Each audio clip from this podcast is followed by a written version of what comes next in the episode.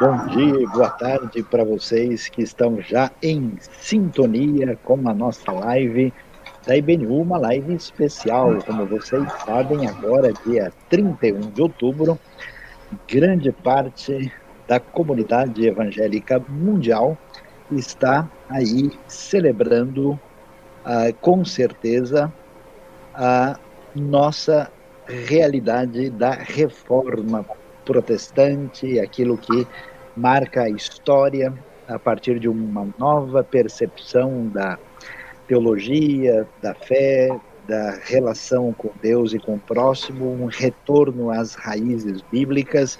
E hoje vai ser um momento muito especial. Um nosso boa noite a todos e teremos conosco hoje aqui nossos professores da IBNU. Temos aí o pastor Dilian Melo, né, que está com a gente já, inclusive vai iniciar o seu curso de professor de grego, no próximo curso que a IBNU vai lançar. Temos aí o Israel Saião, que é mais voltado para a questão da história e da cultura e que também acabou de terminar um curso na área de contexto histórico do uh, Novo Testamento e pastor Jonatas Hübner, que, aliás, vai dar início a partir uh, do próximo domingo, um curso específico sobre a reforma. Então, muito boa noite a todos e a gente vai começar abrindo a nossa conversa. Você não se esqueça aí, ó, siga as nossas redes.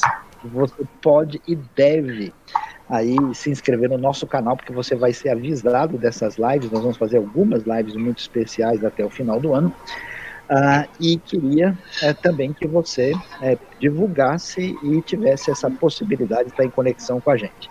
E falando, começando aí, né, a nossa live sobre a reforma, eu queria aqui falar um pouquinho primeiro com o Israel. Israel, você que tem acompanhado um pouco da história, fala um pouquinho para a gente, assim, a reforma, ela, ela, ela vem com força aí no século, na virada do século XV para o século XVI no ambiente europeu, né? Como é que era o cenário, assim? Diga aí num resumo rápido, né? Que elementos você acha que favoreceram aí o surgimento da reforma? Como é que estava a questão social, política econômica europeia assim, que facilitou esse caminho que mudou a história da Europa e do mundo ocidental? Perfeito. Boa noite a todo mundo. Vamos então a um pouco de só um apanhado geral histórico sobre o cenário da reforma. Basicamente, aí perto do ano 1500, a gente lembra muito bem nossa história do nosso país. Ah, os portugueses estavam vindo para o Brasil, os espanhóis estavam indo para a América Central. Então, o contexto geral econômico e político na Europa era de transição. Ah, já tiveram tentativas de reformar a igreja desde o início da Idade Média, com movimentos monásticos que surgem, uma tentativa de descolar né, da estrutura, uh, digamos, contaminada de uma igreja centralizada.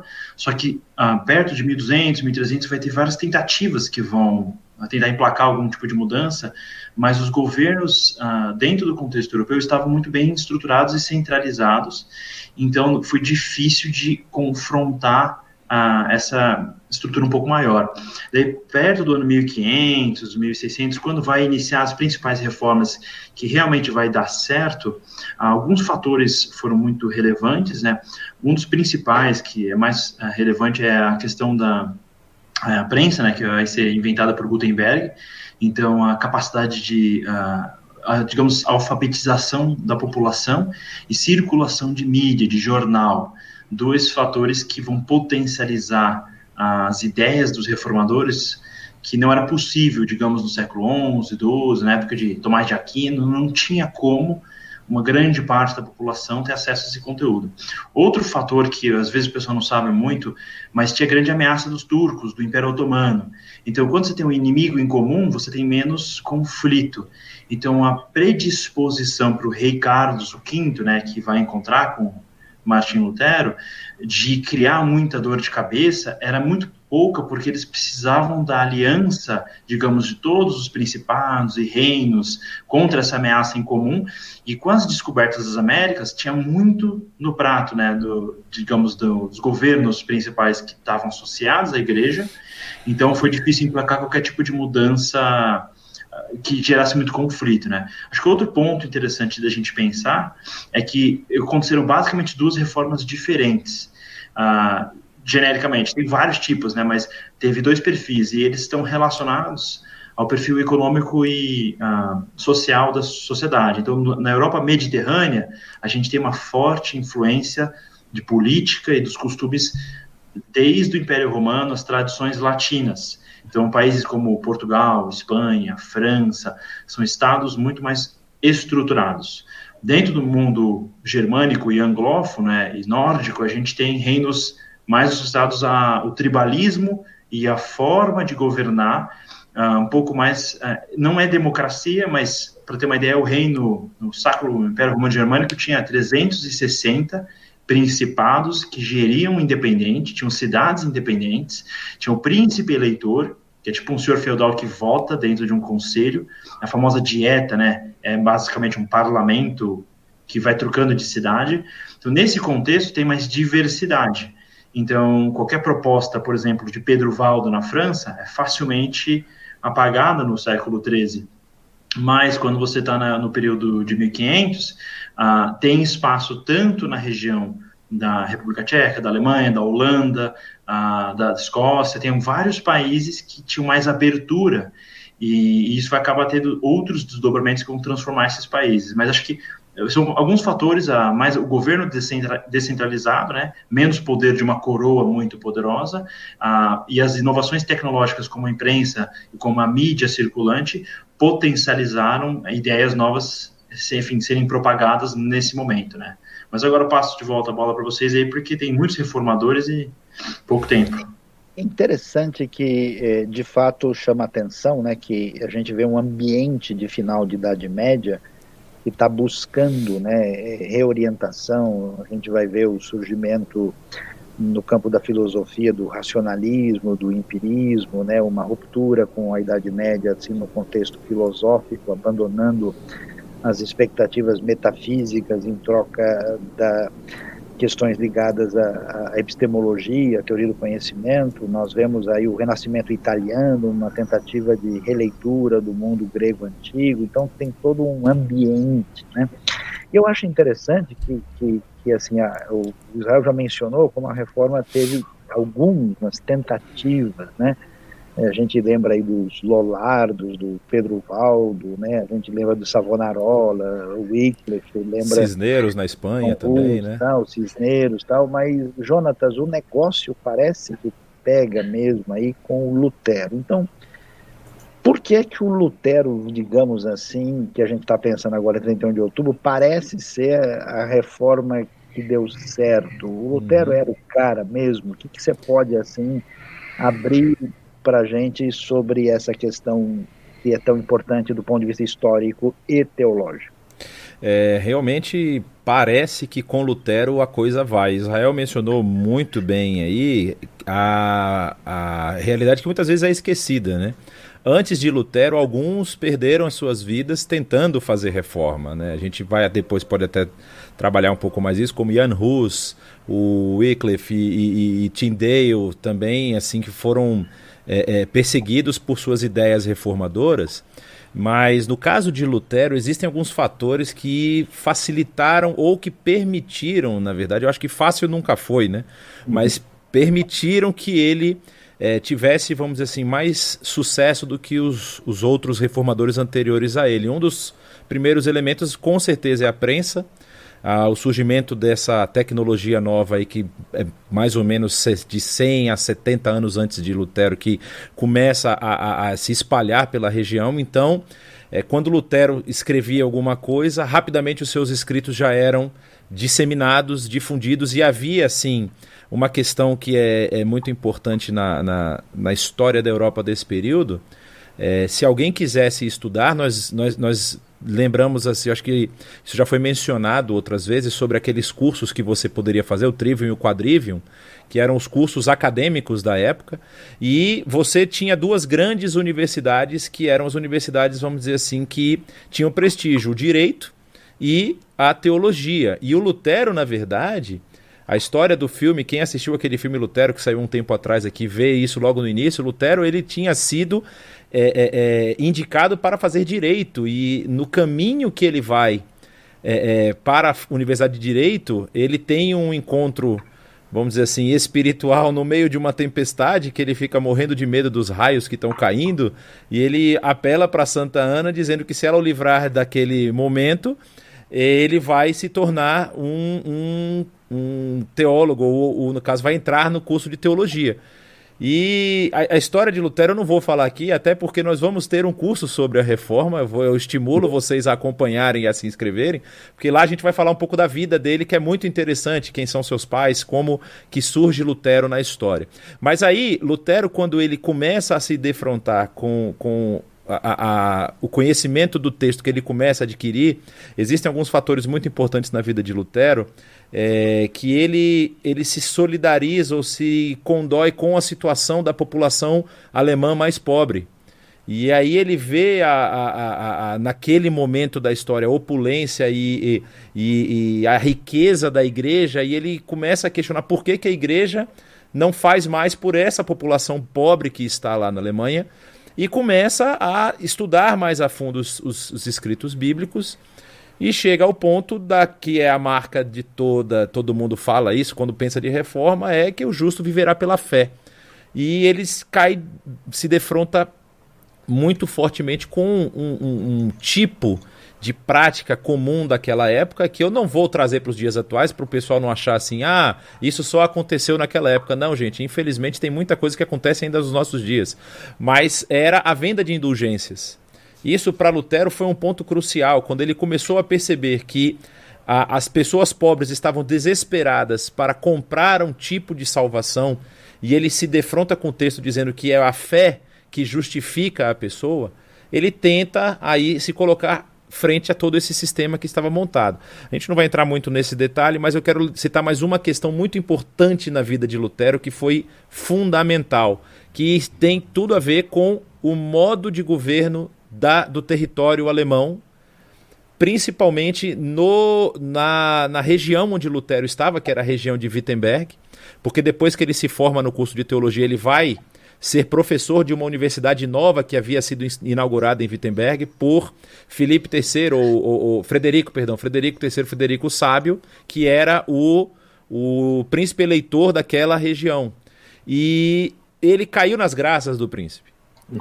Ou seja, o príncipe defendeu Lutero com unhas e dentes. Então, quando houve todo o movimento, os outros reformadores, talvez antes de Lutero, não tiveram uma pessoa para defendê-los como Lutero teve.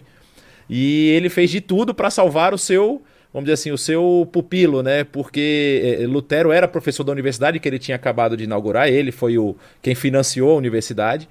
E então Lutero acabou caindo nas graças de Frederico o Sábio, Frederico III, e aí tem a história lá de Lutero ser escondido por um período que foi justamente o que talvez salvou a vida de Lutero depois da dieta de Worms, onde ele é decididamente excomungado da igreja, e, e o príncipe vai lá e esconde ele para ele poder ter a vida preservada. Então esses fatores aí fizeram com que Lutero tivesse campo para ter é, o seu trabalho é, é, difundido, o seu trabalho de tradução, que é um trabalho extremamente importante, inclusive para a língua alemã, não é o trabalho de tradução do Novo Testamento para o alemão.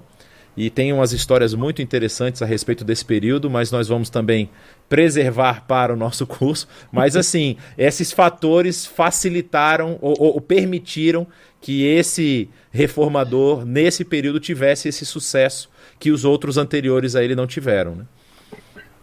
É interessante, Jonatas, uh, você mencionar né, tudo o que aconteceu, e eu, e eu, realmente fico muito impressionado com o Lutero, um sujeito meio assim, é, esbravejado, meio assim, né, aceso demais, um pouco cheio, bastante temperamental, né? Fico imaginando ele diante do Carlos V, né, imperador do Sacro Império Romano Germânico, também rei de Espanha que domina grande parte do mundo dizer, né, hier stehe ich, ich kann nicht andermals, né? Eu permaneço aqui, eu não posso uh, ter, não tenho nenhuma outra opção se não for de fato claramente mostrado nas escrituras que eu devo mudar, né? Então a gente começa a entrar agora um pouco nessa questão propriamente teológica. Então Dilean, que também professor, diretor de seminário que tem parceria com a IBNU, Dilean, em termos assim teológicos, o que, que a gente pode dizer no ambiente medieval que desgastou tanto, muito que você acha que é, pode nos dividir com a gente aqui, com toda a nossa turma que está acompanhando a live da IBNU, onde é que a coisa pegou teologicamente, porque o pessoal fala muito, ah, mas será que a reforma realmente era necessária? Uhum. Será que o pessoal não podia, tipo, passar um pano aqui e depois a gente conversa, né? Uhum. Será que teologicamente está muito difícil mesmo, além das indulgências, onde é que a coisa estava muito complicada de a gente aceitar as propostas do catolicismo da época? Boa noite, pessoal. Tava assim, Sayão, a coisa tava pegando mesmo, complicadíssima, né? Porque você tinha, além da venda de, indulgências, você tem, também tinha a venda dos cargos de, do, pro clero, você, enfim, tinha uma infinidade de problemas que estavam ali relacionados. Mas um dos grandes problemas que a igreja estava enfrentando, sem sombra de dúvidas, era exatamente o próprio papel das escrituras na, na igreja, e a interpretação que, que era feita das escrituras, né? Então, a gente já vê isso já nos pais da igreja, né? Algumas percepções que eles tinham de uma hermenêutica bastante que é chamada de alegórica, que infelizmente saiu até hoje é usada em muitos lugares. Ah, realmente é um padrão aí em, em, algumas pregações ainda. Essa hermenêutica alegórica, ou seja, uma, uma ideia de que o texto em si ele não vai prover aquilo que nós precisamos para a nossa vida espiritual e o entendimento. A gente precisa encontrar um significado místico, um significado diferente que está nas entrelinhas ou está por trás do texto, né? Então, é, eles tinham essa, esse entendimento que o texto ele tinha várias, na verdade, várias, vários entendimentos, várias formas de você a extrair, vamos assim, as informações. Você tinha um significado histórico, você tinha um significado doutrinário, você tinha significado profético, você tinha significado filosófico e você tinha um significado místico, né? Ah, que eram aí sim as grandes verdades espirituais que estavam realmente relacionadas no texto. E em base disso aí, a igreja realmente ela formou a sua doutrina e formou todo o seu a, a sua vida eclesiástica, né? E, e, e aí, o que vai acontecer? O que vai acontecer é que para a própria permanência do clero, para a própria permanência ah, da estrutura da igreja, aí o que acontece é que, na verdade, as pessoas não podem ler a Bíblia, elas não podem compreender as escrituras, e, e na verdade, as escrituras só podem ser entendidas pelos a, a, padres, né, e pelas pessoas autorizadas pela própria igreja, porque na verdade elas não faziam uma interpretação, elas só continuavam a seguir aquela linha daquilo que a igreja já dizia que seria a interpretação do texto, né? E aí isso vai colocar tudo em xeque, né? Porque daí se a Bíblia não vai mais ser a regra a, de fé, se a, se a Bíblia não vai ser mais aquela a palavra de Deus que vai trazer a informação para o homem, mas é a igreja que vai dizer aquilo que é a palavra de Deus e o como que ela vai e como que a pessoa deve viver, então daí você vai começar a demandar para todos os lados. Aí você vai começar a doutrina de purgatório, aí você vai começar, enfim, um monte de outras coisas aí uh, que vai ser complicado em toda a história, né, da igreja. E é interessante que quando a gente fala até sobre os pré-reformadores que já foram citados aqui, né, uh, Wycliffe, Hussey, enfim, uh, todos esses, uma, um, uma das grandes características que esses homens tinham exatamente era a negação dessa estrutura de interpretação alegórica. Então, eles eram contra esse tipo de percepção de como ler a Bíblia e de como a, apresentar também a pregação e como extrair as suas informações. Isso vai ser pilar, porque uma das coisas que a gente tem quando a gente lembra da reforma são os cinco solas, né? E começa exatamente com o sola escritura, né? Então a escritura tem que ser a fonte e ela é a base que vai dar a sustentação para toda essa reforma. Muito bom a gente ver então esse, essa questão hermenêutica fundamental, né, dessa distinção da alegoria uh, em oposição a uma atenção mais objetiva para o texto, né? E como é que isso tem faz parte da construção uh, do edifício teológico, doutrinário que organiza a igreja, né? E eu acho interessante, falando da escritura, é impressionante que a reforma abre né, um caminho para as traduções da Bíblia, né? não só no alemão, no inglês e nas outras línguas europeias, e eu estava aqui me lembrando até de um aspecto que me interessa bastante, né? É ver como houve uma certa aproximação entre os primeiros reformadores e os judeus na Idade Média, para inclusive uhum. poderem conhecer melhor o hebraico e traduzir o Antigo Testamento, já que todo, todo mundo usava apenas a Vulgata Latina da Idade Média. Né? Mas mudando um pouquinho o foco do assunto, né? a gente quer agradecer a todo mundo, tem bastante gente na live aí, tem muita coisa, vocês podem até fazer uh, uma pergunta aqui e ali, mas a gente não tem condição de responder todas as perguntas e a live tem um foco mais histórico, em geral não dá para né, a gente é, trabalhar todos os aspectos. Mas Israel, uma coisa que me chamou a atenção uh, foi, esses dias eu lendo uh, um comentário aí, é, uma, uma, uma apresentação de que a Suíça é o país mais democrático do mundo. E não só a Suíça é um país democrático, mas a Suíça pode ter os seus problemas, seus equívocos, mas é uma sociedade muito isonômica, né? É uma sociedade é, que consta aí com um histórico de muitos avanços, é, progresso científico, tecnológico e toda a raiz né, da estruturação histórica desde Genebra, né? O pessoal que viu a nossa arte da divulgação da live, ela está marcada por essa realidade calvinista, o francês Calvino, que se refugia em Genebra, né, o John Knox da Escócia tal. Esse negócio é conversa fiada mesmo ou uma sociedade de reforma uh, protestante produz uma sociedade onde os elementos de democracia, progresso e desenvolvimento são pertinentes, porque eu estava ouvindo a música do Caetano Veloso, né? não sei se ele está certo ou não, né? Uma frase ele diz a incompetência da América Católica que sempre terá os seus terríveis tiranos, né? Será que é exagero dele ou, ou o catolicismo no seu histórico se perdeu com essa questão da concentração? Sociedade protestante com a formação da Suíça faz sentido ou nós estamos viajando? Bom, eu, eu, gosto muito de chocolate, então, na minha opinião pessoal, é que a Suíça é sensacional. mas, não, mas fazendo uma leitura mesmo sincera da realidade, acho que uma consciência que a gente tem que ter é que a visão de mundo, né, a cosmovisão de uma pessoa que desdobra numa comunidade, numa sociedade, ela impacta a realidade do dia a dia, né?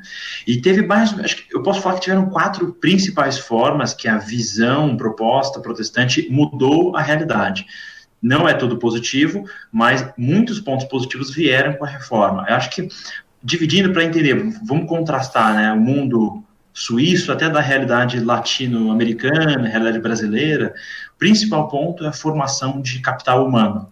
Porque com a sola escritura, só tem, só importa a Bíblia consequentemente, todo mundo tem que ler, né? Então, uma das profissões mais comuns no mundo protestante vai ser vender Bíblia, ter professora, aqui, digamos, o tripé, né? O pastor, a professora e o vendedor de Bíblia. E quando você tem uma população alfabetizada, os judeus sabiam disso, né? No meio da Idade Média também tinha uma vantagem competitiva por causa da alfabetização. Com esse nível maior de alfabetização, você tem criação de capital humano, profissionais liberais, até no Brasil, né? Quando início da colonização, o primeiro profissional liberal ele era protestante, era huguenota francês. Então, isso vai ter um impacto no sentido geral, em que os países, aí temos Escócia, Inglaterra, Escandinávia, Holanda, Suíça, particularmente a Suíça, que vai ser, digamos, o Vaticano protestante em Genebra, vai ter um altíssimo nível de desenvolvimento de capital humano. Segundo o fator é, é a ética protestante de trabalho, né? A relação que o protestante tinha com o dia a dia dele é que só lhe deu glória. Então, se só Deus é glória, parte da forma de glorificar a Deus é através do seu trabalho, não, não tem essa separação. Então, fazer o, o Lutero famosamente falou, né, para aquele indivíduo que pergunta para ele como que eu me dedico a Deus, eu eu, eu viro um pastor, eu me eu dedico, daí Lutero pergunta, você é o quê? Você é um sapateiro? Então faça um bom sapato para um, um preço justo. Isso, digamos, é a força motriz do capitalismo ocidental e do mundo europeu. Uh, países como Estados Unidos, a Inglaterra, a Inglaterra vai surgir, né, a Revolução Industrial. Isso é, digamos, o terceiro ponto que, inclusive, é curioso pensar que muitas cidades pobres aderiram à reforma para ficarem ricas, né, para se desenvolver, para parar de passar fome. Então, a reforma protestante, ela gera industrialização na Inglaterra. E na Escócia, a máquina, né, a vapor, ela foi inventada na Escócia. E com essa, digamos, revolução industrial, você tem o desenvolvimento econômico. E acho que o último ponto, que volta para o que você mesmo falou da democracia, foi governança. E isso vai estar na Constituição dos Estados Unidos, está na Constituição da Inglaterra e está no modelo de governo da Suíça que é o modelo mais democrático, a ideia é que o indivíduo é totalmente corrupto pelo pecado, não tem como você, enfim, ter purificação, não tem instituição que se preserve, toda instituição é, ela é contaminada, então a, a, o modelo de tripartição de poderes, na verdade, que vai, eu poderia até dizer que o modelo de Estado secular que foi organizado, que hoje é o modelo padrão do, do mundo todo, é fruto da reforma protestante, onde os, o sistema organizado, onde você tem que, enfim, as pessoas têm que estar sujeitas a avaliações, não, ninguém tem poder absoluto, enquanto, em contraste a isso, o ambiente, é, digamos, católico teve uma maior concentração de poder no indivíduo, na figura do monarca, ou até na figura do, do digamos, chefe espiritual, uh, chefe da liturgia local.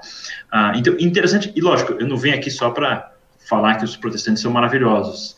Mas um, um, ponto, por exemplo, negativo da reforma foi o aumento de suicídio. E isso é interessante que se constata, se a pessoa tem alto índice de responsabilidade individual, você tem que construir seu futuro, você tem que estudar, alfabetiza, você tem que trabalhar para glorificar Deus.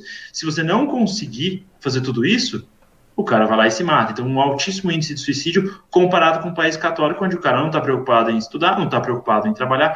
Isso são generalizações bem extremas, não é que eu estou falando que se aplica a todo mundo. A França fez parte da Revolução Industrial e, e enfim, estava aí equiparada a Alemanha, a Inglaterra em prêmio Nobel no período. Mas é uma, uma, digamos, generalização que demonstra que alguns princípios e ideias tem impacto posterior. E acho que o maior exemplo que a gente pode ter disso no dia, enfim, 2020, é a Coreia do Sul, que é muito posterior à reforma protestante, é um país da Ásia que vai ser influenciada pelos Estados Unidos, que é protestante por influência inglesa, e a Coreia do Sul vai aplicar um modelo extremamente, chega a ter 60% da população protestante.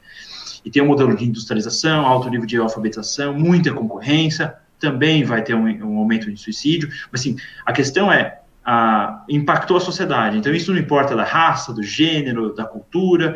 Parece que essa, digamos, composição de ideias que desdobram da reforma, parece, na minha visão, que desdobram de uma interpretação e de uma leitura mais ah, assídua da Bíblia, parece que tem impacto na vida das pessoas em esferas políticas, econômicas, e vai acabar, enfim, atingindo a família. Mas foi um impacto gigantesco. Muito bom. Uh, a gente vê que a nossa turma que está em sintonia com a gente aí, né? Mande um alô, né? Talvez você pode também dizer de onde você está falando, fique em sintonia com a gente, acompanhe aí os nossos conteúdos, né? E, e, é assim, o pessoal está muito ansioso, né? A gente não está aqui querendo dizer, né? a gente falando que nós vamos falar sobre a reforma, sobre a sua relevância e o seu impacto. Não quer dizer que a reforma foi perfeita, que não existe contornos políticos, econômicos, equívocos, que os reformadores eram anjinhos, uhum. nem os personagens da Bíblia não eram, muito menos os reformadores, a gente tem uma série de elementos negativos, né? Mas a, o nosso objetivo aqui é tentar entender um pouco mais sobre o movimento, o cenário, né? Inclusive, Jonatas, eu, eu vou logo direto na sua canela aí que você vai ter que se virar, porque você é Jonatas Hübner, então uhum. tem alguma conexão com a turma aí que, que tem história lá, né? E, e, uma coisa que me chamou a atenção é que, uh, assim, o pessoal fala muito em Lutero, existe, né? por exemplo, Catarina Fombora, né, foi uma pessoa muito importante na história da reforma, uma mulher, muitas Sim. mulheres fizeram parte da história, e, e, e, tem um rapaz muito simpático, né, que mandou lembrança para todo mundo aqui, chamado Philip Melanchthon, né, e que não aparece muito. E, e olhando assim para a Alemanha, né, digamos assim, no século XVI, a Alemanha nem existe direito e nem é grande coisa, né? E de repente a Alemanha vai ter um impacto, né? É, a, a língua alemã e a Bíblia de Lutero, a unificação depois no século XIX, e de repente você tem um, um, um boom, né? É, de crescimento, de expressão, assim, dentro desse e, e, que isso tem a ver realmente com a, com a presença luterana, o Melanchthon foi uma pessoa importante, por que, que a gente não ouve falar muito dele, como é que isso se desdobrou para ter hoje aí um, um, uma das sociedades modernas de maiores influência e de expressão na cultura e na ciência contemporânea e moderna. Né? É, é muito interessante você falar isso, Sayão. Você já falando a respeito das, vamos dizer assim, da não perfeição da reforma. Lutero, tem uma, tem uma mensagem do Saião, depois vocês procuram aí, pessoal, no nosso canal no YouTube, falando sobre Elias. E Lutero e Elias, às vezes eu, eu me lembro um pouco assim da história de Elias, né? Elias, que é o, o, o profeta que é, ora a Deus para descer fogo do céu, e aí desce o fogo, ele vai lá, executa os adoradores de Baal e, e Azerá. E no, no momento seguinte ele está pedindo para Deus tirar a vida dele, né? Lutero tinha esses, Lutero realmente ele tinha momentos em que ele estava com, com muita é, é certeza, ou seja, uma, uma, algo que parecia até mesmo é, uma inspiração divina assim para defender com unhas e dentes a sua interpretação. E em alguns momentos ele tinha alguns posicionamentos que hoje, se a gente pensar, são questionáveis. Mas o, o que você mencionou aí, Felipe Melanchthon, talvez ele tenha uma importância. Ele com certeza é muito, muito, muito esquecido pelas pessoas que falam da reforma. Melanchthon ele cria Além, além da. Ele era aluno de Lutero, ele foi depois virou amigo pessoal de Lutero, andou junto com Lutero durante muito tempo. E Melanchthon ele acaba sistematizando vários dos ensinos de Lutero, porque Lutero ele não era apenas um professor de sala de aula, existem histórias de Lutero com seus alunos na casa dele em Wittenberg, é, caminhando, indo para os encontros de teologia das outras universidades teológicas que tinham na Alemanha naquele momento. E Melanchthon sistematizou esse, esse conteúdo e, e ele conseguiu criar uma, uma metodologia de ensino que impactou a Alemanha naquele momento, principalmente pelo que Israel mencionou, né? Agora com Lutero, com essa mudança de paradigma, no caso da língua alemã, é, você tem aí a importância de que cada pessoa faça a sua leitura bíblica, mas como você faz isso numa sociedade que na época era por volta de 70% analfabeta. É, então você precisa educar esse povo. E essa educação começa por uma metodologia de ensino. E essa metodologia que foi criada por Melanchthon, ela tem impactos na Alemanha nos dias atuais. Ou seja, ela é uma metodologia tão firme, tão bem estruturada, que ela passou por poucas reformas nesses 400 anos, 450, 500 anos, na verdade, agora a gente passou por 500 na reforma. É nesses todos esses anos que a reforma está aí. O Melanchthon ele consegue sistematizar isso e isso vai causar toda essa transformação da sociedade alemã. A Alemanha tem algumas características que a gente, se a gente for perceber, a gente já falou de Espanha e Portugal que se lançam para as navegações muito cedo, né? Por talvez terem uma estrutura um pouco, é, é, esse, como Israel mencionou aí, da, da, dos resquícios do Império Romano, ou seja, já vem com uma sociedade mais estruturada. E a Alemanha se unifica muito tarde. A Alemanha, dentro dos países europeus, é um dos, que, dos últimos a se unificar. E quando se lança para, a, a, vamos dizer assim, as navegações ou para a conquista de territórios além da Europa, a, tem muito pouca coisa, porque já tem muita gente dominando muitas regiões do mundo. E aí, isso inclusive é apontado como um dos elementos responsáveis pela Alemanha tentar se expandir dentro da própria Europa. E aí nós temos duas guerras mundiais por conta desse sentimento de expansão alemão. Mas assim, essa estrutura que nós vemos, é, é, eu vou falar agora do pós-guerra, porque a Alemanha perdeu as duas guerras, nós perdemos o 7 a 1 mas eles perderam as duas guerras. É, e a, a, a destruição da Segunda Guerra Mundial na Alemanha foi catastrófica. Vocês têm vídeos, inclusive, para assistir, se quiserem depois, para vocês verem o que, que sobrou da Alemanha do pós-guerra. E é uma Alemanha que, desses 40 a 50 anos depois da guerra, é a segunda potência em tecnologia no mundo. é uma economia fortíssima, a maior economia da Europa. Então, assim, é uma sociedade que se estrutura a partir desse impacto direto causado pelo mecanismo, pela metodologia de ensino que o Melanchthon constrói a partir ali do momento do movimento reformador. Muito bom, é muito importante a gente é, assim tentar fazer as conexões, né, que nós temos entre os elementos históricos, né, aquilo que tem a ver com a, a, história do pensamento, as ideias, filosofias e os movimentos religiosos, a teologia na, na, construção do tipo de sociedade, como é que a gente se organiza, né? sem entender um pouco mais da história assim, a gente não consegue caminhar porque a gente acaba repetindo uhum. os mesmos erros, os equívocos, né? Mas, é, Dileão, o pessoal aqui está muito negócio de Calvino, de Lutero, tal, não sei o quê, mas nós somos da IBNU, né? Igreja Batista Nações Unidas. Então, vamos conversar sério aí, porque aí esse negócio de batista, os batistas eh, da, são da reforma, eles têm ligação. Eu conheço batistas que dizem assim: nós não temos nada a ver com a reforma. e conheço que dizem: não, a gente tem, porque nós defendemos as mesmas coisas. Como é que é isso que é chamado de, de reforma radical? Né? É, surgiram grupos, você pode dizer onde que a gente tem alguns exemplos desses, e o que, que esse pessoal estava é, pedindo, né? E, e, e, o que, que eles estavam enfatizando que era importante. Aliás, o pessoal diz o seguinte: não sei se é verdade ou não, a gente pode até comentar sobre isso, né? Uhum. Que é, olha, negócio de Lutero, e ainda mais anglicanismo, e isso é reforma coisa nenhuma. Reforma de verdade é o que a gente fez aqui. Vamos lá, batistas e anabatistas, que história é essa? Fala pra gente onde é que está o cenário importante desse povo na reforma. É verdade, sim, Sayão. Da reforma começa agora a vir vários movimentos, né? Várias, ah, claro, começa a igreja luterana, né? Na Alemanha, mas logo depois você já tem divisões, você vai, ser, vai ter Zwinglio seguindo por um novo caminho, você, enfim, as coisas vão começar a se desenvolver. E você vai ter, então, esse alguns grupos que começam a, vamos dizer assim, não vou dizer reformar a reforma, ou pelo menos a, a pensar de forma diferente daquilo que está acontecendo.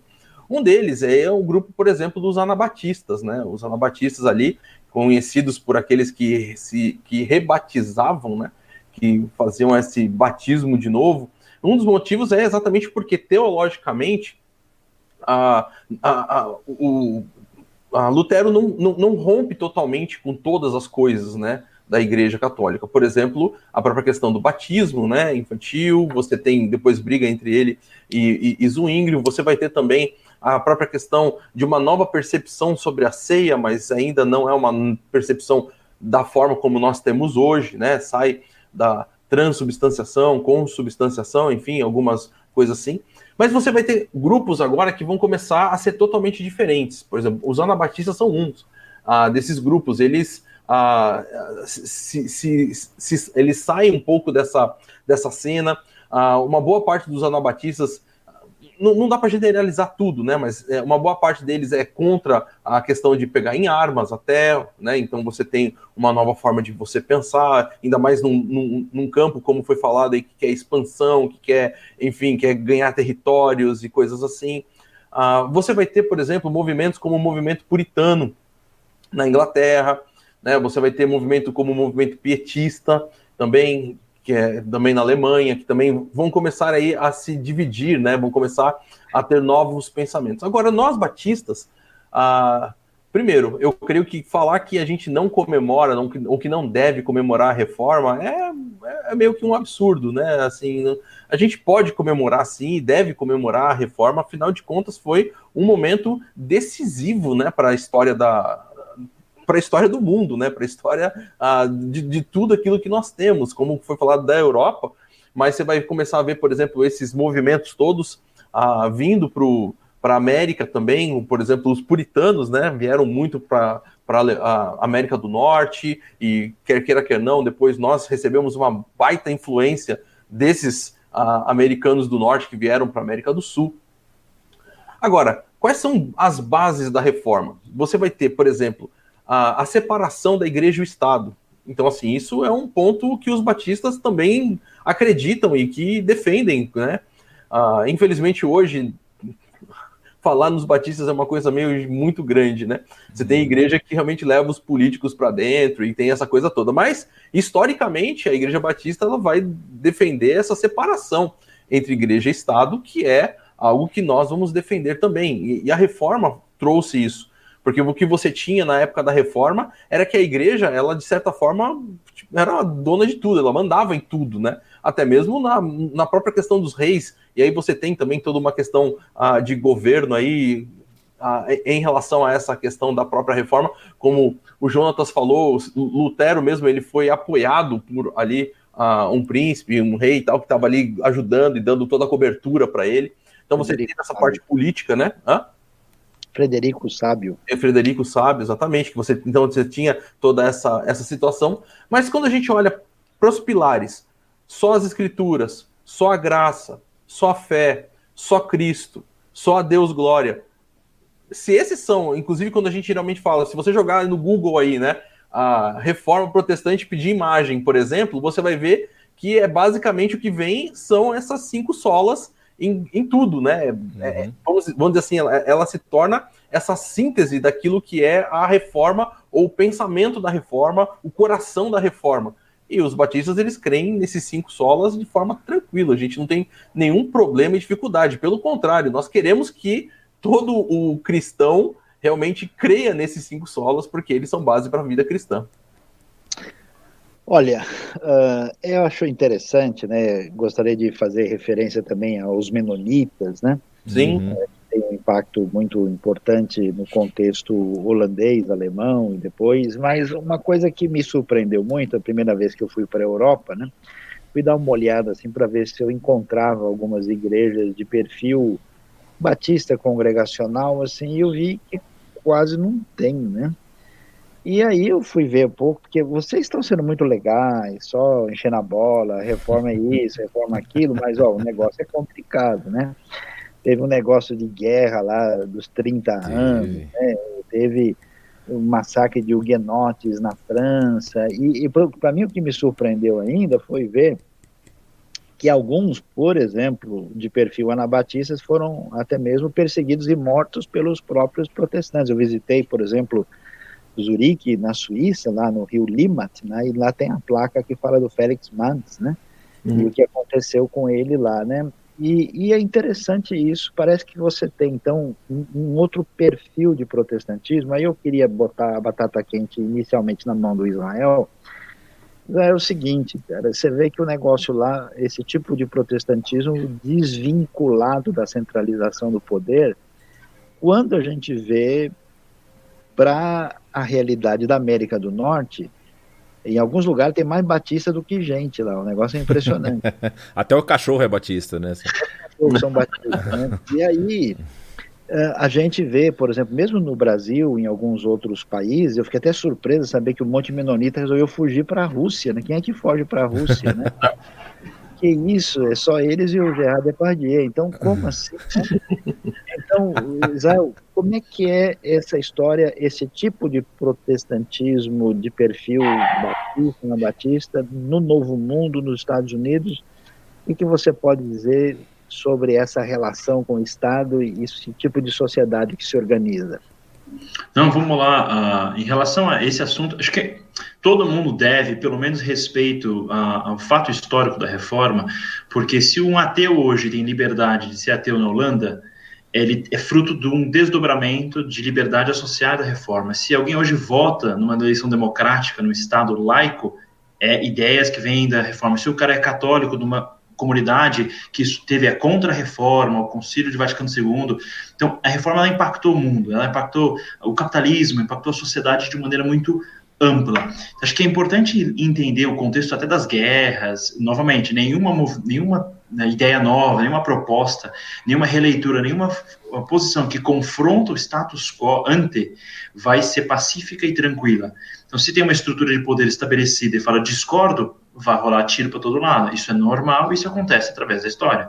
Qual que é interessante, é o que eu falei na primeira vez que eu mencionei que tiveram dois tipos de reforma, basicamente, no mundo mais, digamos, onde tinha uma estrutura definida, pega aí o exemplo anglicano, você meio que só troca a marca, né? A nossa versão da Igreja Católica fechou. Ou você pega, por exemplo, a Igreja Luterana, ou até o próprio Calvinismo, eles estavam muito mais conectados com a estrutura de poder. Então, de, eles chamam meio que de reforma magisterial, não descolou a Igreja do magistério, do poder. Quando a gente entra nessas reformas chamadas de radicais, que, pasmem, né, para quem está lendo, mas até o Engels, coautor com Marx, vai citar os reformadores radicais nas revoluções campestres, na região do Império Austro-Húngaro, como o primeiro levante popular, né? Ah, então isso é interessante por quê? Porque esses reformadores radicais falaram, além de ler a Bíblia, além da gente reorganizar a nossa fé, a gente não pode aceitar injustiças na política no governo. E isso não cola na Europa do 1630, né? Você vai explicar para o Carlos V, veja bem, você não tem direito de ser rei, isso é errado, de democracia. Tipo, você tem que ter um pescoço bem blindado para poder confrontar um czar, enfim cara tem que estar pronto. O que aconteceu com esses reformadores mais radicais, né, menonita, tal, eu não quero participar de guerra. Quem disse que você tem uma escolha? Então você pega o barco e vaza, né? Que foi o que aconteceu. Por isso que esses é, reformadores estão muito mais presentes nas Américas, onde ainda podia. Todo mundo pode vir aqui, está liberado, vem todo mundo. Então a gente tem nos Estados Unidos, na, no Canadá, até na América. Você tem comunidade menonita no meio de país na América Latina que ninguém nem imagina, né? Ah, tá no Bahamas, lá no meio do mato tem uma comunidade super tradicional, associada à reforma.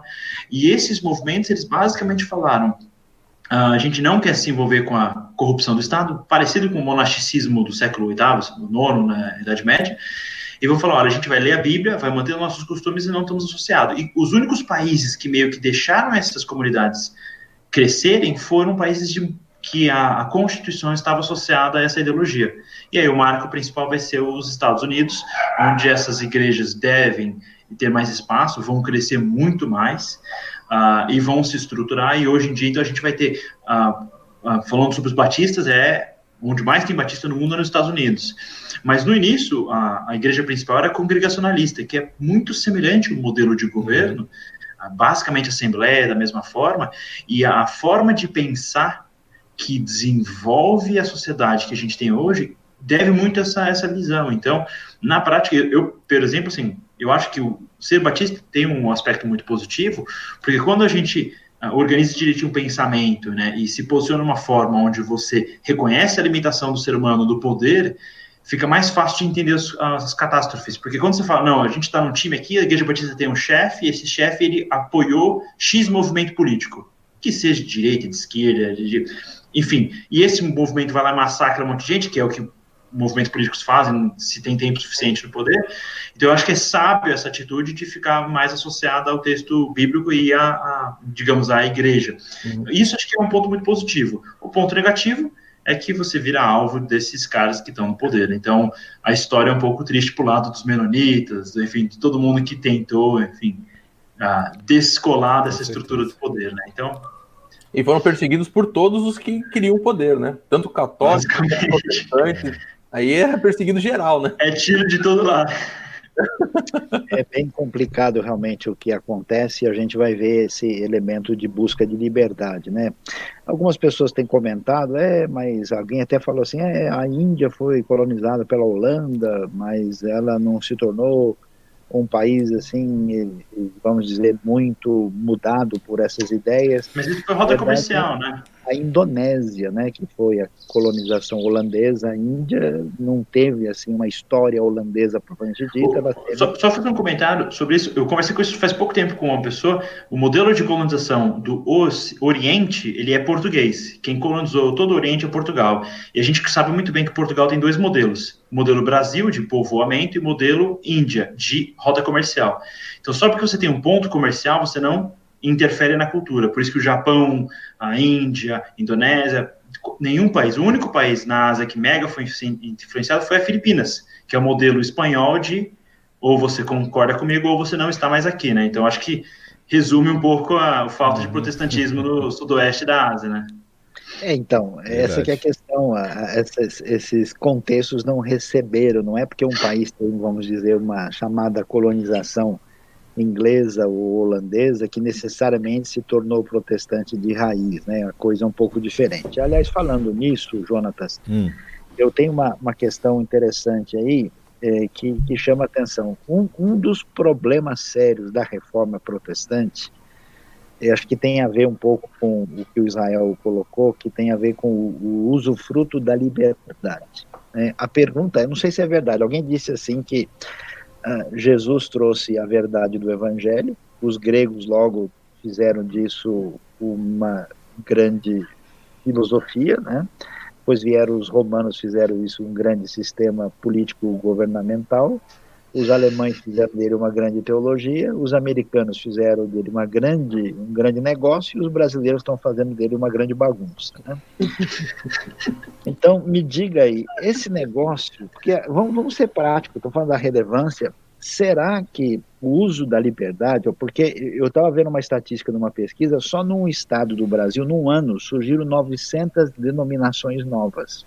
Bom. Essa situação aí, né, que, que você, é, é assim, parece, você diz que a autoridade está na Bíblia, mas na verdade você vai ver, cada pessoa olha para a Bíblia e faz o que bem entende, né? Você acha que a gente de fato está na pegada da reforma ou a coisa perdeu o caminho? Existe um sola escritura ou um sola rapadura? Que Existe que um sexto sola, né, Saião, que é o solamento, né? Então, assim, é... O que é isso? A, a, gente, a gente tem uma questão é, que essa liberdade. Eu, eu, eu me lembro, eu, eu, eu, peço perdão à pessoa que falou, porque não foi essa frase não é minha, mas eu ouvi e faz muito sentido, né? Nós tivemos, através da reforma, liberdade de acesso liberdade de leitura. E as pessoas agora querem liberdade de interpretação. E isso não é algo que a reforma traz. A reforma, pelo contrário, ela tenta utilizar de. Não existe liberdade de interpretação? Como é que é? Então, porque o que, que acontece? A pessoa ela acha que ela pode fazer a interpretação agora que ela tem acesso ao texto. Então ela lê o texto e diz que o texto fala o que ela quiser, da forma que ela quiser, né? E até e coloca na... o espírito que falou no meu coração. Ainda, ainda pode ter isso, né? Tem essa espiritualização das interpretações, a hermenêutica trabalha um pouco sobre isso. E as ciências que existiam até aquele momento, não é que a Igreja Católica, isso é uma questão importante, não é que a Igreja Católica não interpretasse corretamente o texto bíblico, mas ela possuía outros elementos e que são esses elementos, vamos dizer assim, que são os que causam o problema com no, o Martinho Lutero e com os outros reformadores, né? A gente vê, por exemplo, Jan Hus, que quando ele começa a questionar o, o culto em latim, ele fala, mas a população mal fala a língua daqui, mas quanto mais o latim, eles não estão entendendo nada do que está acontecendo. E aí ele tenta fazer as suas cerimônias na língua do povo e também é perseguido por isso. Lutero também faz isso, na, mas aí ele já tem a proteção do Estado ou do, do, do chefe da, da, da, da, região dele. Então, assim, por conta disso, a, o texto chega na mão do povo e o povo começa a ler o texto, mas a, é uma leitura, em primeiro momento, superficial é já já que a gente está sendo honesto, vamos ser bastante honestos.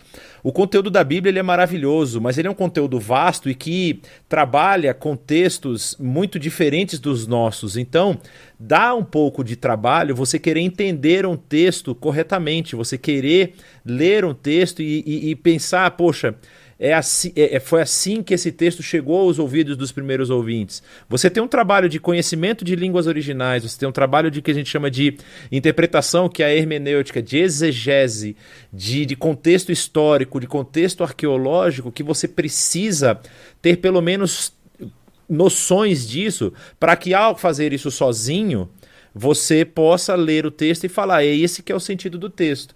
Porque o que, que acontece hoje nos nossos dias? Por conta dessa liberdade, nós temos líderes, e aí eu falo de lideranças é, de igrejas que não se colocam não se prestam a fazer esse serviço, não se prestam a estudar o texto de forma profunda, a entender o seu contexto histórico, a entender o que está escrito no original.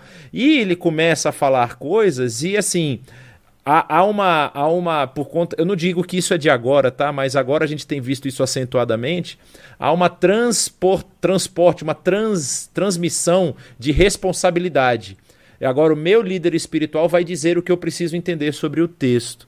E aí, se o cara fala alguma coisa que está fora completamente desse sola escritura, como nós falamos, né, de você interpretar, existem algumas regras de interpretação e talvez a, a, mais, a mais, vamos dizer assim, que a gente ouve falar na questão da hermenêutica é que a Bíblia interpreta, interpreta a própria Bíblia. Ela não precisa de elementos externos a ela para se fazer entender.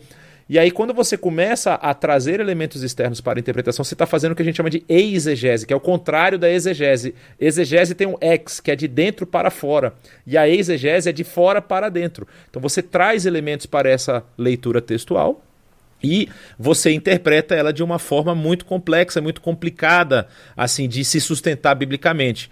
E as pessoas vão vão na baila, né? Vão no barco. O, líder está falando que é aquilo ali, vamos acreditar. E, e, e, isso tem causado esse distanciamento. É, alguém postou aqui no nosso chat falando assim: se Lutero estivesse nos nossos dias, é, ele com certeza proporia uma nova reforma. Há um elemento da reforma protestante, que é uma frase latim, que é muito interessante, que diz é, Ecclesia reformata semper reformanda Igreja reformada, sempre em reforma. Nós precisamos ser os Luteros, os Jan Hus, os Wycliffe, os Calvinos da nossa geração. Nós precisamos nos debruçar sobre o texto, entender o seu contexto, entender a sua, a, a, sua mensagem e transmitir essa mensagem para as pessoas que estão ao nosso redor. E assim, eu queria só deixar só um, um, detalhe que é muito importante. O Israel falou dos menonitas. Tem uma coisa que os menonitas fizeram aqui na América do Sul que é fenomenal. Um, um, um vamos dizer assim, um, presente deles para a sociedade, que é o doce de leite que eles produzem lá no Paraguai. Gente, aquilo é do céu. A, a, a teologia é boa, mas o doce de leite é maravilhoso, gente. É muito bom. Eu só recomendo. Só... é, pois é. Eu já pensei várias vezes sobre isso, Saião. Eu, eu, creio que essa, isso que o João estava falando é bem importante, porque o que há talvez hoje muito é confusão entre fazer uma, uma interpretação e uma talvez uma pregação contemporânea, com exatamente deixar agora que eu coloque a minha cultura e as minhas percepções de mundo, enfim, e, e faça com que o texto simplesmente diga aquilo que vai se encaixar perfeitamente com a minha com, com, com a nova vida, né? Inclusive isso é a discussão que está acontecendo muito aí essa semana, porque a, a, gente tem que fazer essa leitura à luz disso. E os reformadores foram totalmente ao contrário, né? Inclusive você tem toda uma sistematização. Aliás, eles eram muito sistemáticos, né? Nessas questões e eles criaram todo o método histórico gramatical, enfim, todas as regras que nos ajudam a compreender melhor o texto. Mas, Dilean, eu, eu, eu fico muito fascinado, assim, por alguns elementos. Acho que talvez valha a pena colocar algumas coisas no lugar. Uh, a gente eh, percebe que na reforma uh, olhou-se uh, em muitos aspectos para a direção correta, né? O pessoal percebeu, olha, a autoridade não está na via mística, a autoridade não está no indivíduo, né? Na centralização de uma autoridade, nem na instituição, mas a autoridade está no texto. Né? Ah, então, quando se olha para o texto e quando se, se esvazia o poder da autoridade humana, né, isso tem todo um desdobramento muito significativo para a construção da espiritualidade e da vida da sociedade. Né? Uh, e a gente, então, uh, quando olha para isso, uma das coisas mais extraordinárias é essa questão da, da fé e da graça, né, de experimentar esse perdão de Deus, a salvação só em Cristo, né, a rejeição de todo aquele ritualismo acentuado, de toda aquela culpabilidade indevida, né? Que marca, mas assim, o foco, quando a gente vai ver o ponto fundamental, não tem como negar, é o solo escritura. Uhum. Você, de, recentemente, inclusive o curso ainda está no ar, deu um curso sobre interpretação bíblica, né? E, e eu queria ah, botar isso um pouquinho mais claramente, qual é o jeito, qual, como é que, que método é mais adequado para a gente fazer? Porque a gente está, o Jonatas falando, você falando, a gente descobre que existe um negócio chamado interpretação ilegítima. Quer dizer, pode ter diferença de interpretação? Pode. Né? Olha, isso aqui, o fulano de tal né, interpreta, lê isso, a base dele é essa. Olha, o grego, aqui, o genitivo, ele interpreta de um jeito. Olha, aqui, a questão da parábola, a literatura é tal. Então você vê autores com expressão tendo enfoques um pouco distintos, mas mas isso não permite que o pessoal diga qualquer coisa, né? Que tipo de hermenêutica assim é problemática além da alegórica? Né? Porque hoje tem outras, né? Uhum. É, e que tipo de método você diz, ó, esse seria o caminho melhor para a gente lidar com a escritura que é tão fundamental na reforma? Bom, Sayão, é, creio que a primeira, o primeiro caminho totalmente complicado uh, é exatamente a pessoa tentar entender e interpretar à luz das suas próprias percepções, uh, enfim, filosóficas, uh, e da sua cosmovisão de mundo, pensando no texto bíblico unicamente em relação à sua cultura. Bom, hoje a cultura diz isso aqui, então é assim que, que a, a por, por onde vai. Agora, quando você estava falando sobre essa situação uh, de líderes, de, de, de colocando outras coisas, a gente vê que na, no próprio texto bíblico a gente tem essas realidades, né? Por exemplo, o texto de Gálatas, o Paulo está lidando exatamente com esses falsos mestres, tentando colocar de novo dentro do evangelho uh, elementos que são elementos que não fazem parte do cristianismo, não fazem parte do evangelho, e inclusive impondo isso para as pessoas e, e, e, julgando, ó, se você não. Uh, se, se você não fizer assim, na verdade você não, não, não foi salvo coisa nenhuma, né? Uh, ao longo agora da história, talvez um pouco mais recente, não tão recente assim, mas uh, mais para cada reforma, você vai ter, por exemplo, as pessoas julgando se você é salvo ou não, se você recebe algum tipo de dom espiritual diferente, ou se você, enfim, faz. Uh, tem alguma manifestação. O que, o que é interessante nessas questões todas é que sempre elas estão baseadas em questões externas. Né? É, é algo que a, que a pessoa vai perceber em relação à vida do outro, e aí ela vai julgar em relação à vida do outro. E aí parece que as pessoas começam a se sentir pesadas em relação a isso, porque elas precisam então ter essas, essas manifestações ou essas realidades externas para poder se encaixar dentro ali do grupo, dentro daquela realidade. Agora, pensando sobre uma hermenêutica correta, pensando sobre um ponto, o que, que a gente precisa para poder ler as escrituras, primeiro, ler realmente as escrituras. Acho que esse é um ponto essencial, porque ah, uma das coisas que a gente vê, eu, eu, vejo até muitas vezes nos alunos de seminário, né? Ah, você pergunta do texto e na verdade aí começa a falar, então, porque conforme tal pessoa falou, porque conforme não sei quem disse assim, porque não, porque conforme e você fala assim, mas o que, que o texto está dizendo, né? Como é, como é que você lê o texto? Então parece que às vezes as pessoas elas não leem o texto. Ah, o texto está só ali como, enfim, um enfeite, né? Ah, meio que Salmo 91 aberto na, na, na, na sala só. Mas o que é importante é aquilo que outras pessoas vão considerar. Então acho que esse é um primeiro ponto. Você ler o texto, você realmente ah, prestar atenção no texto. Ah, pegar um pouco da questão, lembrar que é um texto escrito, então ele tem um, um, uma organização uh, sintática, enfim, e, e, várias outras coisas.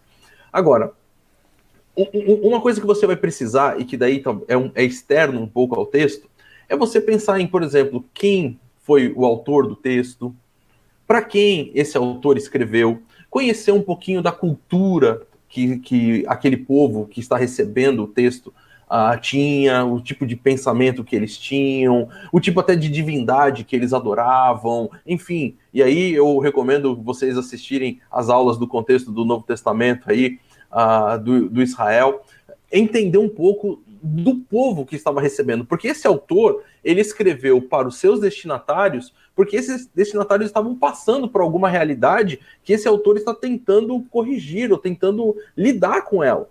Então a gente precisa compreender essa situação. Então, compreender a data, autor, destinatário, tentar perceber quais são esses propósitos. Alguns livros bíblicos, eles dão os propósitos assim muito muito fáceis. Por exemplo, o João. O João é, é, é o cara do propósito, né? Você quer perceber propósito simples, é só ver o João. Porque, por exemplo, lá no, no, no Evangelho, ele diz: Ó, essas coisas eu escrevo para vocês, ah, para que vocês creiam e tal. Então, assim, ele já dá uma declaração de propósito muito clara e objetiva. Nas cartas, né, por exemplo, a primeira carta dele, ele dá cinco declarações de propósito. Eu estou escrevendo isso aqui por causa que para, para que nós tenhamos comunhão, estou escrevendo isso aqui para que a nossa alegria seja completa. Então, assim, há declarações de propósito. Então, você compreender o porquê que o autor está escrevendo é fundamental. Oi? Mas, mas dirigindo mais objetivamente, você está dando exemplos aí que a gente caminha uh, longamente por eles, né? Uhum. por exemplo, eu fui ler o que o, Schleiermacher escreveu, o mesmo Bultmann e o Severino Croato, eles não concordam com isso. Né? Eles dizem que a, a verdade do, não está no texto, está no, no, no, leitor, no indivíduo, é. né? Então, é, não é possível nem ter acesso à intenção do autor. Que método seria considerado aqui? Como é que chama? As pessoas perguntam o método que a gente considera que é adequado. O método, o nome desse método é método histórico-gramatical. Então, então, então é possível você chegar ao significado do texto estudando e tendo acesso a esse conhecimento. Exatamente. Tem, tem, você tem todo uma, um, um método já sistematizado e todo com passos objetivos para que você possa ler o texto e conseguir chegar a uma conclusão ah, que faça sentido com o texto, né? Ah, inclusive tem na, nas aulas que eu dei ah, na IBNU tem uma aula específica falando sobre o método histórico gramatical. Você pode pesquisar aí no YouTube da IBNU. e aí você tem ali toda uma explicação do que, é esse método e como ele se desenvolve na, na sua leitura do texto. E, e que sim, o texto é verdadeiro, o texto é, é, é inspirado, o texto tem a autoridade, o texto é inerrante, e, e, e, ele é realmente a nossa autoridade. A gente precisa compreender esse texto da forma melhor possível. E a gente não tem nenhuma autorização nem de mudar, nem de melhorar o texto, nem de tirar uhum. uma parte dele. Alguém, uma pergunta chegou de Portugal pelo, perguntando se a gente poderia, né, fazer alguma mudança para melhorar o texto. Isso não é o, o texto é referência, é autoridade e a gente tem que tratá-lo com seriedade para descobrir o que de fato o autor quis dizer. Considerando o texto inspirado nessa. É, é, é, é uma situação complicada você dizer que você consegue fazer uma melhora no texto, né? Pois é. De certa né? forma, você está falando: olha, Deus, eu sei que você inspirou e tem isso aqui, mas eu vou é. eu vou te dar uma mãozinha aí, né? Esses dias eu conversei com uma pessoa que me falou, um tempo atrás, na verdade, eu conversei com uma pessoa, estava até em outro estado, e ele disse, não, a gente não não está seguindo um livro, nós estamos seguindo diretamente uh, a pessoa de Jesus, né? Eu não sigo ideias, eu sigo alguém. Agora, minha pergunta é como é que a pessoa sabe as ideias de Jesus, que Jesus disse, se não for no texto? Ou Jesus aparece diretamente para ele e conta, né? É. Ou ele tem uma conexão que o que Jesus tem lá, ele recebe. Então, não tem como fugir da responsabilidade diante do texto. Eu acho que a gente pensando em reforma, o legado mais significativo, com certeza, é a importância do solo escritura. Mas a gente já vai caminhando, eu vou pedir agora uma última palavra de vocês, e aliás, eu queria deixar mais um pepino para o Israel. Israel, o negócio é o seguinte, cara. É, o pessoal fala, não, o Brasil é um país evangélico, o Brasil é um país aí protestante, em poucos anos nós teremos uma maioria, assim, mas eu não sei se eu estou errado, eu olho alguns contextos assim de formação de cultura protestante, ainda que eu ame muito o nosso querido país e, e vejo um, um, grande crescimento, uh, vamos dizer, numérico evangélico, não me parece que boa parte dos nossos protestantes são tão parecidos com alguns outros protestantes que eu observei. Eu, por exemplo, além de comer o doce de leite, eu dei uma olhada nos menonitas que eu vi lá no Paraguai e eu acho que outros evangélicos são um pouco diferentes disso. Será que no Brasil, em outros países semelhantes ao Brasil, nós estamos tendo realmente uma sintonia com a reforma ou é só um verniz, verniz reformado e por dentro o indivíduo está numa outra pegada? O que, você acha? Chegou reforma ou está precisando dar mais uma reformadinha aí? Caramba, isso aí eu vou ter que responder isso aí correndo, mas vamos lá. eu acho que para a gente organizar na nossa mente, é, acho que é diferente. Tem dois problemas que eu vejo no cenário.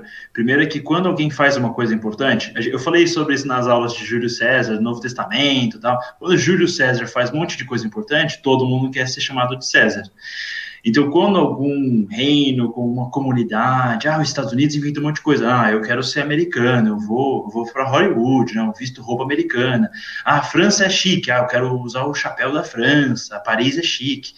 O problema que eu vejo, principal, é que aconteceu uma grande reforma, num contexto histórico, cultural, social, linguístico, e eu vejo que tem duas reações que podem ser feitas. A primeira é você abraçar a forma, que é um problema, porque a forma não é o conteúdo e a forma não necessariamente vem o conteúdo. Então, eu estou comendo salsicha, vamos comer a comida típica alemã porque eu sou reformado. Não necessariamente está vinculado. Nesse caso, não tem nada a ver.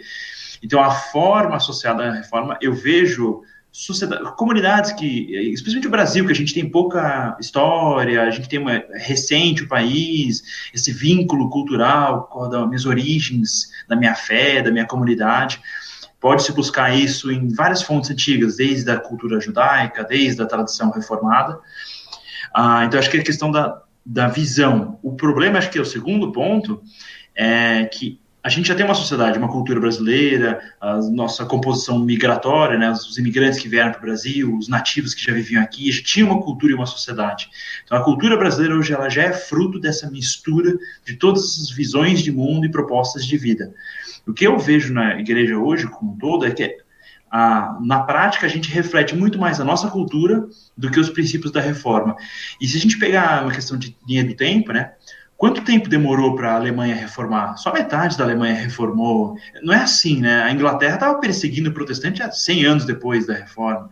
Então, há um país que eu valorizo muito, que é a Suíça, dividiram. Ó, fica os protestantes numa cidade, católico na outra, cada um fica no seu canto e a gente nunca chegou no nível, digamos, de compreensão. E o Brasil por ser uma estrutura de origem portuguesa, de lógica latino-romana, a gente tem essa ideia de que ah, o presidente resolve, o governador resolve, o pastor resolve. Daí fica mais difícil ainda emplacar os princípios protestantes. Então, na minha perspectiva, pode crescer o, o digamos, a posição religiosa de toda a população pode mudar para um lado para o outro, virar tudo evangélico, tudo batista, mas a visão de mundo que uma pessoa tem está mais associada na, na, convivência da família que ela tem e no que ela alimenta, no que ela lê, no que ela estuda, no que ela acredita, e isso reverte no comportamento. É o que você falou dos menonitas. Não é só ele ir para a igreja, acreditar, é ele se comportar. Então, a, o protestante, na essência da reforma, é a sua responsabilidade individual. A pergunta é: o brasileiro médio, o, o evangélico médio, ele acredita que ele é responsável? É ele perante a Deus? Não adianta o pastor da bênção? É? Então, ele acredita que ele tem que estudar, que ele tem que correr atrás, que ele tem uma relação direta com Deus, ou ele precisa de um intermediador, de um intercessor?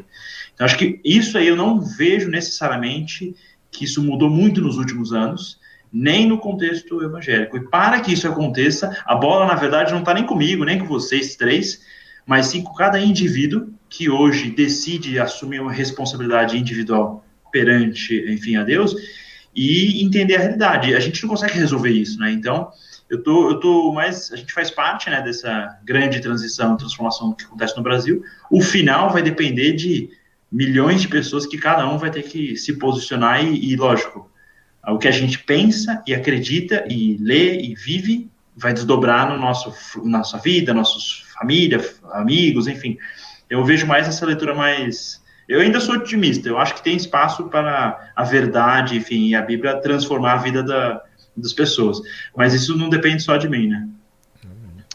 Interessante, isso me lembra de uma coisa tão fundamental que é, é o sacerdócio universal de todos os crentes, né? E, e, essa situação que você sai desse sacerdotalismo religioso em que você fica dependendo, né? Uh, e de fato essa responsabilidade individual. Então, quer dizer, a gente vê que nos ambientes onde a reforma prosperou, isso cresceu e desenvolveu, e acho que realmente é uma necessidade, né, nesse desdobramento que a gente está falando sobre o impacto, né, da reforma, né. Mas então, obrigado, Israel. Uh, Jonatas, aí indo para a sua palavra final, que elemento você vê assim do ambiente da história, da teologia da reforma que você vê como uma necessidade maior que a gente precisaria talvez considerar no nosso contexto de hoje? O que que você sublinharia como palavra assim de desfecho, né? A mesma coisa eu vou pedir para o Dilian também, para a gente assim dar, vamos dizer, o nosso nosso ponto de já se aproximando para o final da nossa live. É, tá surgindo aqui um, um, uma conversa no nosso chat, pessoal, só para deixar vocês calmos, nós estamos falando sobre o impacto da reforma e vamos ter um curso sobre reforma, sim, na IBNU, começa no próximo domingo às 19h30. É, Saião, acho que uma das coisas que nós é, vivemos hoje e, e, assim que a gente pode comparar com, com é, falando da realidade Brasil, né? Eu acho que o Israel pontuou muito bem essa questão da nossa cultura é, ser uma cultura um pouco diferente da cultura alemã daquela época e mas assim não foi só a Alemanha que passou pela reforma, né? Pode ter talvez o, o, o, embrião ali, mas se espalhou por toda a Europa. Tivemos a contra-reforma também, e aí veio para os Estados Unidos e tudo mais.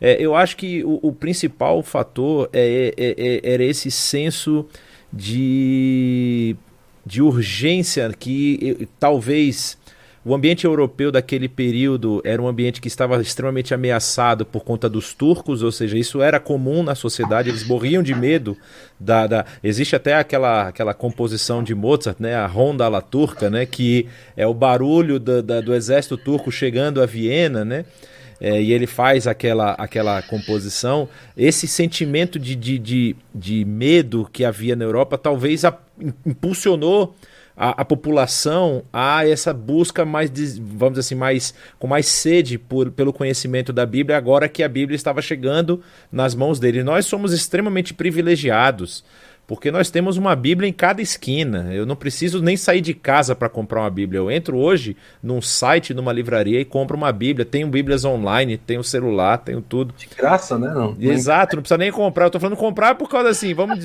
do, do físico, né? Mas você tem ela de graça. É, e aí, o, o, o que, que a gente vê? A gente vê que as pessoas parece que perderam esse sentimento de urgência, da, do conhecimento, da sede de Deus, né? Ó, gente, só para lembrar alguns fatores, estão queimando igreja aqui nos países do lado, né? Não demora muito, essa, essa, essa mira volta para gente. E hum. assim, a, a necessidade de você conseguir desenvolver uma espiritualidade individual, que eu acho que foi algo muito impactante na reforma, de você não ter esses elementos externos à sua vida, mas você ter a sua espiritualidade, você ter o seu, a, a sua busca por Deus é, é, é um fator que a gente precisa resgatar. A reforma, isso é, é um fator que aconteceu na reforma e nós precisamos resgatar isso no nosso ambiente.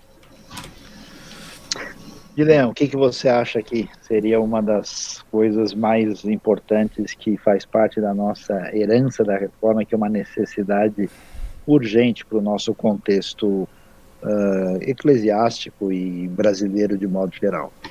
É, eu colocaria aí essa, continuando um pouco até daquilo que o Jonas estava falando, numa, essa espiritualidade real, prática, vamos dizer assim, né? ah, porque o povo vivia uma religiosidade e não uma espiritualidade. Não estavam conectados com o divino, nem conectados com aquilo que é espiritual, só estavam conectados com a religião que era a predominante, né? a única que existia.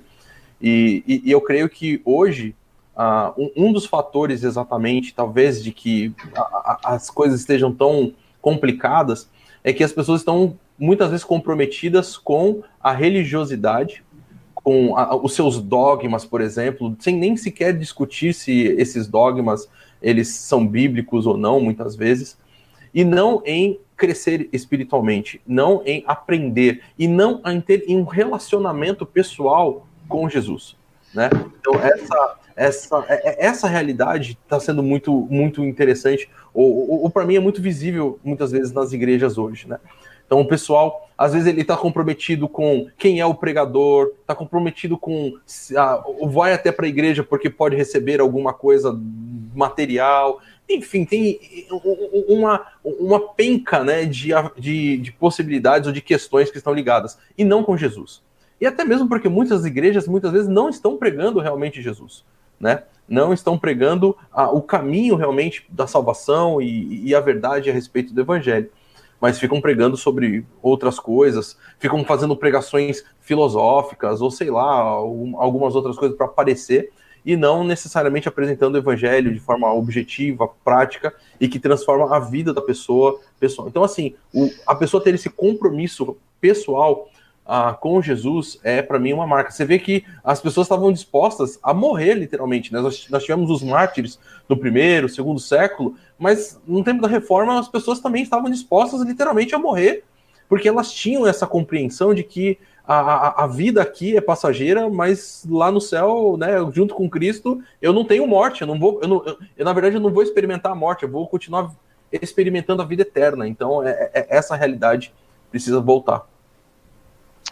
Bom, a gente quer agradecer aí a participação de todos, Guilherme, Jonatas, Israel, agradecer a todos os nossos queridos aí, um abraço para toda essa gente de São Paulo, de diversos lugares do Brasil e diversos lugares do mundo. Tivemos gente é, em Angola, na Espanha, em Portugal, na Austrália, no Japão, em vários países, uma alegria muito grande. E eu queria terminar dizendo o seguinte, que ah, uma das grandes necessidades que eu vejo é que quando você de fato leva a sério o solo escritura e você bebe da fonte da Bíblia, você vê a riqueza, a grandiosidade, é uma mensagem muito nítida e clara do que significa o amor de Deus e a redenção em Cristo Jesus, mais uma sabedoria ampla que envolve os vários aspectos da vida, e eu tenho a impressão que com tantos séculos de influências diferentes, a gente perdeu um pouco, né? ficou um pouco nublado essa percepção da Bíblia. Alguém agora estava perguntando se na pregação a gente deve ter storytelling ou não, né? A resposta é depende do texto, né? Se o texto ele é uma discussão por exemplo, doutrinária de Paulo em Romanos, não cabe, mas se é uma parábola, já está tendo storytelling uhum. texto, né? Então, o texto é, é, é, é o, o, paradigma condutor. Então, nesse sentido, uma, uma recuperação dessa amplitude, dessa perspectiva bíblica, ela é extremamente poderosa para garantir essa liberdade, crescimento e santa autonomia ao mesmo tempo em que submete a pessoa inteiramente à diretriz de Deus e permite que ele vá conviver com o próximo para construir uma sociedade que, ao mesmo tempo, enquanto espera o reino de Deus, faz do mundo um lugar melhor. Né?